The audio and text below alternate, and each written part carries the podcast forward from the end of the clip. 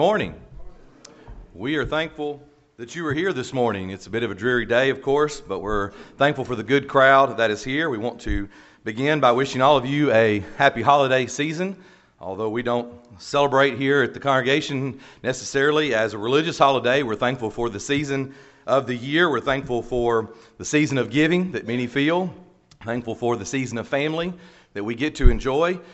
I think I'm even going to have a spirit of forgiveness this morning. I'm going to forgive Don for upstaging me with his red jacket and his white beard. Uh, my wife has already complimented him on his jacket, so I think uh, I'm going to be kind and forgive Don for trying to upstage the preacher. But uh, we hope that you'll have safe travels. Many of you, we hope that you have safe travel first and foremost today and tomorrow, as we're expecting a lot of rain. But hope that if you're going to be leaving during the week and traveling, that you'll have safe travel to uh, and fro wherever you may travel during this season. I think next Sunday will probably be a little smaller in number, as many will be gone between uh, Christmas and New Year's. But we hope that uh, that you have safe travels wherever you go.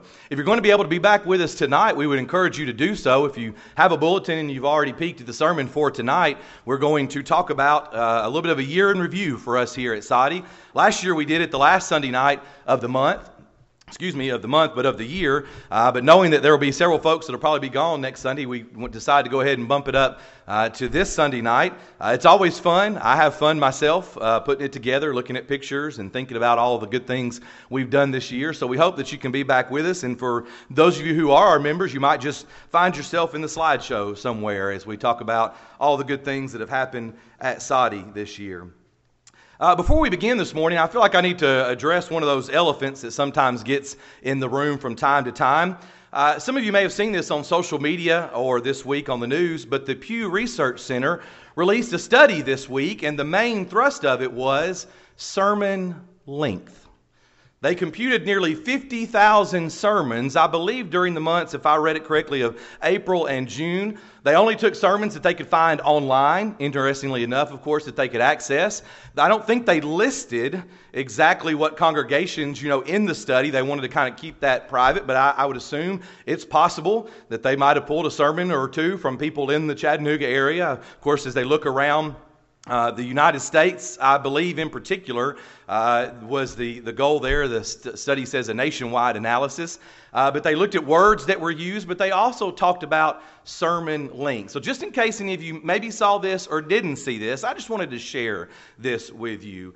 If you look at the median length in minutes, of sermons, I believe that we might get grouped in the evangelical category. The average sermon is 30 nine minutes. Now, I'm not saying anything, all right? I'll let you deduct from this what you want to. But of all sermons, and they looked at, of course, they kind of broke it down into different denominations or different groups, the average sermon was 37 minutes.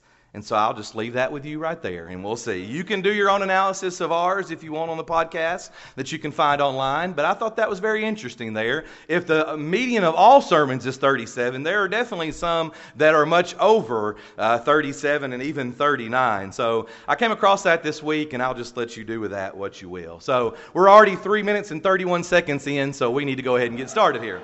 All right, off we go. Which picture on the screen best describes your life? Now, this is not a trick question. Uh, you know, as I was thinking about asking it that way, I thought some people are going to think, well, this is, uh, you know, this is one of those questions that you get asked for like a brain test, you know, or a memory test or something, one of those things that describes what kind of personality you have. But it's not a trick question. It's not a, a test uh, question to see if you have any kind of a brain issue or anything. But, but which of the two pictures on the screen then best describes your life? Well, to further describe, let me introduce you to a man we'll call Steve just for argument's sake. Steve gets up on Monday morning. Steve goes, uh, gets ready to go to work, and he puts on his work shirt. And he goes and he spends the day at work, works very hard for his family, comes home on Monday night, takes his work shirt off and puts it aside, and then he puts on his, his home shirt or his home clothes, what he's going to be around the house in with his family and with his wife and his kids. And Steve does this every day. I mean, just, you know, five days a week. He works hard uh, for his family, sometimes overtime and things, but he just does it every single day. Puts on his work shirt in the morning, t- comes home, takes it off, puts on his home clothes, his home shirt to be with his family. On Saturday, Steve gets up and he pulls out his golf shirt. He's going to go be with his friends. He's going to spend a little time on the golf course shooting a round of golf and have a good time with his friends. He'll come home and take that off and put his home clothes back on again to be with his family. And then on Sunday morning, Steve gets up, he takes out, opens the drawer, pulls out his Sunday shirt and tie, puts it on, gets ready to go to church services and to be uh, with folks there on Sunday morning. And Steve does this kind of over and over again. And there's not necessarily anything wrong with that, but Steve would fit into the left hand picture there on the screen. There's a big title that psychologists would use to give this an idea, to give this a, a process. They call it compartmentalization. Compartmentalization. To compartmentalize or to practice compartmentalization simply means the division of something. In this case, as we're talking about, our life. The division of our life into sections or categories, or in this term, compartments. It makes good sense. Think about it in the business world. In the business world, we take the, the salespeople, we stick them in an office, and we take the shipping folks and we put them out into uh, the, the, the plant area with the plant folks where the trucks are going to be coming by. And, and even at home, sometimes, we, we take our, our shoes and, and we don't put them in the fridge. Uh, we've got a place for our shoes in the closet and maybe even compartments within that area. And we, we take our clothes. We don't put our clothes in the pantry with the bread and the cereal and the food. That wouldn't make any sense. We have a place for our food. We have a place for our clothes, we have a place for our shoes. So, in a general sense, to compartmentalize, there's nothing wrong with that. It's not anything that's evil. Uh, to divide our, our life into some type of section or the things that we use into section, it just makes good sense. But the problem comes the problem comes in when we adopt the mindset of a phrase that's borrowed from the great poet Rudyard Kipling, who said, East is east and west is west, and never the twain shall meet. That's when the problem can come in sometimes.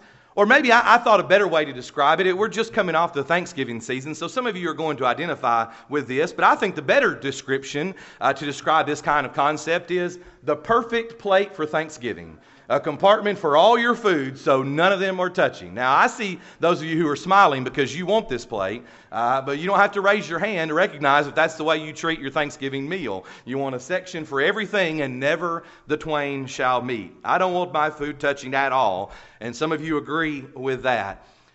That's the way we treat our lives sometimes. That's the concept that we're going to discuss for just a few moments this morning. As we near the end of the year, we become contemplative.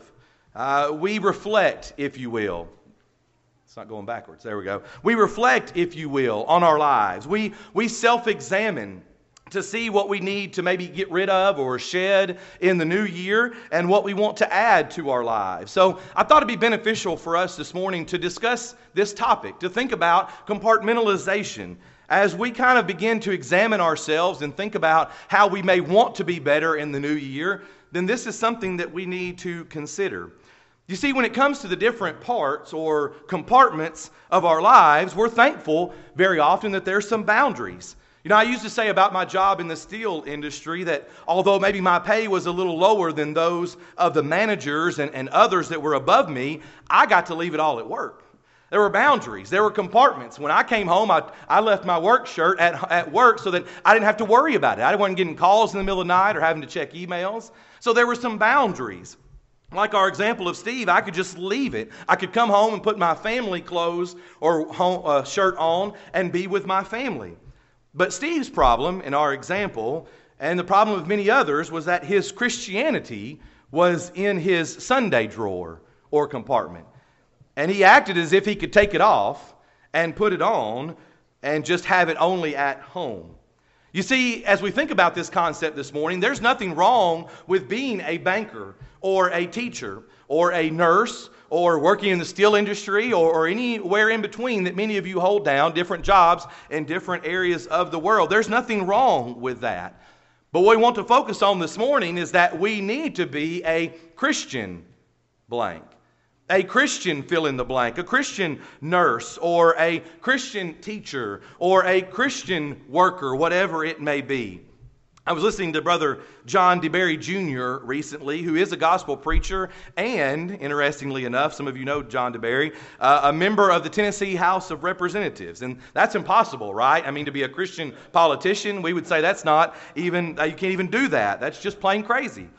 But what's interesting is, Brother DeBerry once said, in regards to that, that he gets this question very often.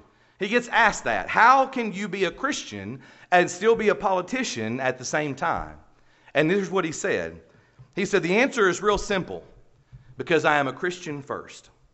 And because I am a Christian first, whatever I choose to do in my life is therefore easy because it follows where my nature and my desires and my decisions are as a Christian.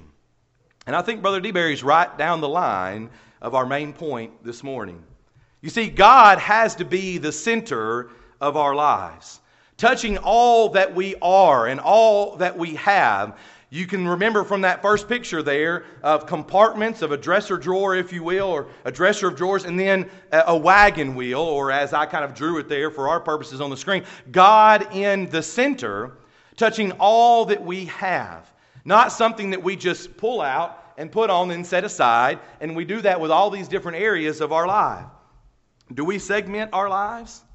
Home and work, business and play, family and friends. And then over here, we place God and we place our Christianity. You see, compartments make things very neat, but it doesn't fit how God has asked for His people to live. And of course, like many other things, there is a central, this is a central theme to the whole Bible. The entire Bible, we see this concept, sort of the opposite, if you will, of compartmentalization. So let's consider in the time we have left together. First of all, in the Old Testament, in Exodus chapter 20, in verse number 3, we go all the way back to the beginning, if you will, in the book of Exodus, and we see this concept, this idea begin to be promoted. You know, Exodus 20 and verse number 3 you shall have no other gods before me. It's interesting there, as God is going to give this law, he almost is speaking and saying, let's get something straight up front. I am first. I will have the first place in your life. And, and, it's almost as if God would come down from the mountain in bodily form and speak to each person in the nation of the children of Israel that he would. He'd want to slap them around and say, Understand, hear me, let's not get it confused. Let's set it straight from the beginning. The first commandment you shall have no other gods before me. These are the laws that would govern their lives, right? And today we're still fighting about them to an extent. I mean, people want to put them on the walls of the governmental buildings and those kinds of things, and that's great. We're, we're glad that people want to recognize God. But, but these are the laws that would carry on for a long time, especially as it would actually govern the children of Israel. And those are going to begin with a declaration of priority. You shall have no other gods before me. I am the center, I am first. But we go forward a little bit further. Deuteronomy chapter 6 and verses 4 through 9. You are familiar with this. It is oftentimes called the Shema, which in Hebrew means to hear or listen. Now, that term, calling this the Shema, comes from Deuteronomy chapter 6 and verse number 4 there, uh, that begins, Hear, Shema, hear, O Israel. The Lord our God, the Lord is one. You shall love the Lord your God with all your heart, with all your soul, and with all your strength. People still today, especially if you know anyone that claims to be Jewish, would call it the Shema because it means to hear and to follow these things. We are familiar with this particular passage, of course, because Jesus does carry it forth and say it again in the New Testament when he repeats it in Matthew chapter 22 and verse number 37. But it's even actually in Mark's account, in Mark chapter 12 and verse number 30, that we get all four that we oftentimes quote heart, soul, mind, and strength. Question for you this morning What does that leave out? Heart, soul, mind, and strength. What does that leave out of our lives? What is it? What part of our lives can we then set aside and say that I can leave God out of that? I don't have to include Him in my basketball work or, or in my job or in my family. What is it? Heart, soul, mind, and strength. Hear, Shema, O Israel about God. What is it that we can leave him out of? Even in the Old Testament, God is saying, You can't leave me out. You can't put me in a box. I have to be first. I expect to be first if you want to serve me. But what about his son? Let's go forward to the New Testament, of course, that governs our lives. What about his son, Jesus Christ? What did Jesus have to say about this idea? The Bible doesn't use the word compartmentalization, of course, but what did Jesus say about it? The Son of God would not deviate from the same message that we read about in the Old Testament. In fact, I find it interesting that as we come to the Sermon on the Mount, as we call it, multiple times in Matthew, beginning in Matthew chapter 5, Jesus says multiple times, verse 21, verse 27, verse 31, verse 33, verse 38, and more, you have heard it said, but now I say unto you. He's, he's drawing this line of demarcation. He's going to make a change. You have heard it said, but now I say unto you. You have heard it said, don't commit adultery, but now I say to you, whoever looks upon a woman. So there's a shift here, there's a bit of a change. He's showing them a better way, a new covenant. But we come to Matthew chapter 6 and verse number 33. Seek ye first the kingdom of God and his righteousness, and all these things shall be added to you. You know what doesn't change? Even after all these sort of shift in their think, shifts in their thinking, you know what doesn't change? Do you know what crosses thousands of years on dispensations? Keeping God first. On that mountainside, on that day, the Son of God is giving instructions, instructions to those who would follow after him. And as God the Father gave it on that mountain outside of Egypt, God the Son gave it on that mountainside near Galilee. I want to be first. And if you put me first, all these other matters in life shall be added unto you. We say it hundreds of times, if not more. It's not perfect. Doesn't mean God's going to sort of put the hedge of protection around us. Nothing will happen, but all these things will be added unto you when you seek first the kingdom of God. But of course, he goes further. Matthew chapter 19 and verses 16 through 22. This is Matthew's account of what we call the rich young ruler. And we, we know we're familiar with the rich young ruler. He's asking these questions, he's pushing the master teacher and wanting to get an answer. And Jesus says, if you want to be perfect, now don't get confused again. That's not that God's going to protect us and nothing will ever happen. The word there, of course, is mature.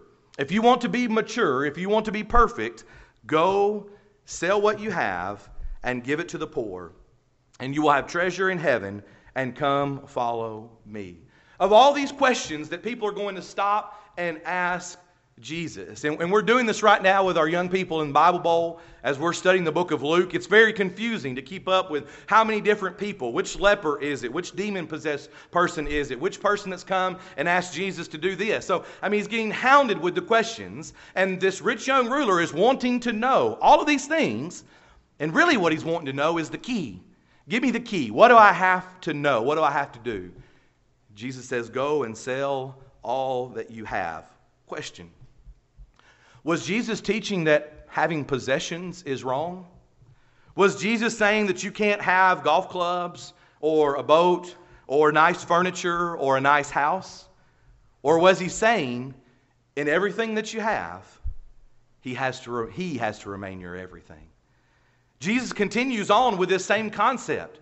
We leave Exodus and Deuteronomy, and we can even trace it through the other books if we had time, but all the way forward to the Son of God coming to this earth, and he carries with him the same concept Give me your all.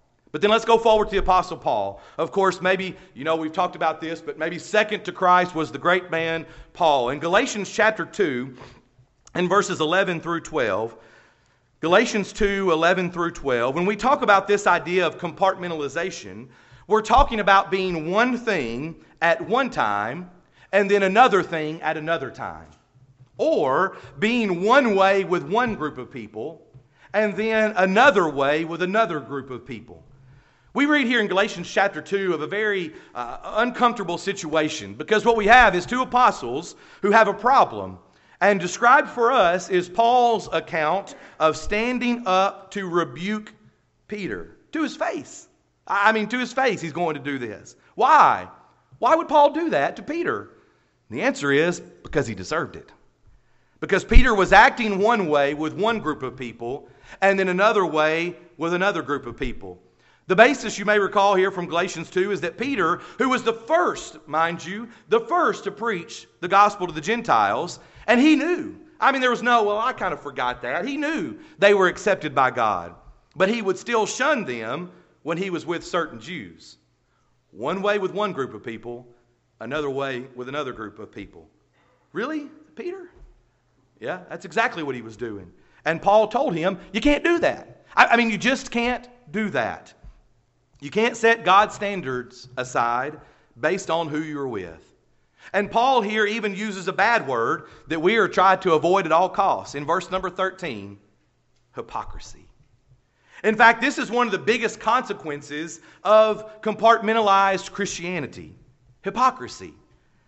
Think about it this way. Think, think about this for just a moment, because I think this may be the biggest negative to compartmentalized Christianity the idea of hypocrisy.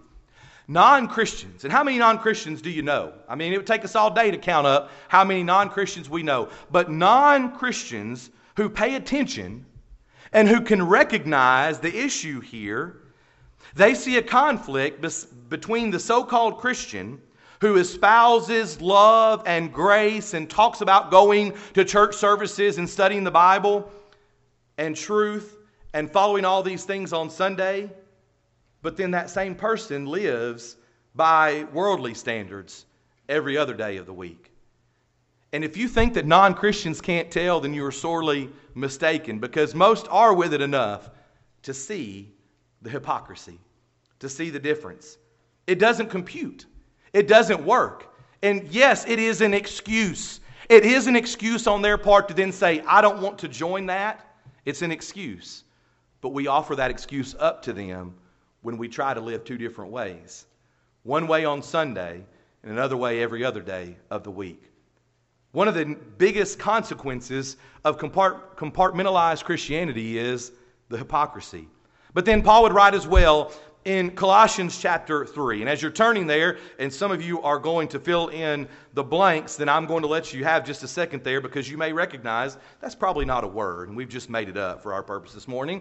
Um, even Microsoft doesn't recognize it as a word, in case you're wondering. But uh, Colossians chapter 3, we, we carry on with this.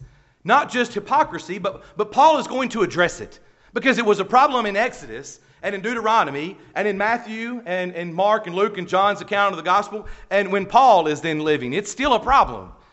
In Colossians chapter 3, Paul sort of sums this up.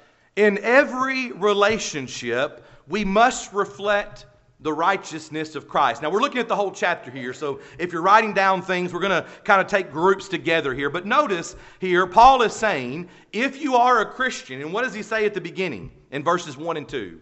Set your mind on things above. If you are a Christian, set your mind on things above.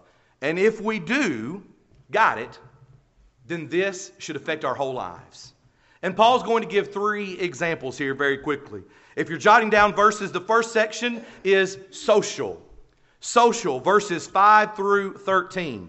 If you are a Christian, you should set your mind on things above and this should affect our whole lives. First of all, in our social life, verses 5 through 13, as you look at those, you're not going to see the word social used, but you see the interaction that we have with others, the type of characteristics that we are to avoid or put off in verses 8 and 9. Notice, verse 9 do not lie to one another.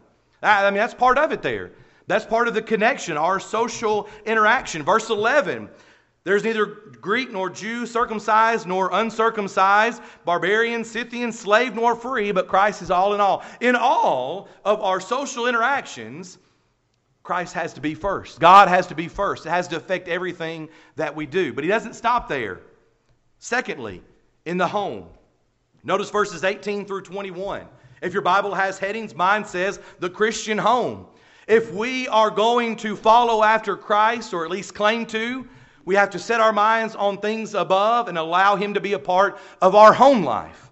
He talks there, of course, about wives, about husbands, about children.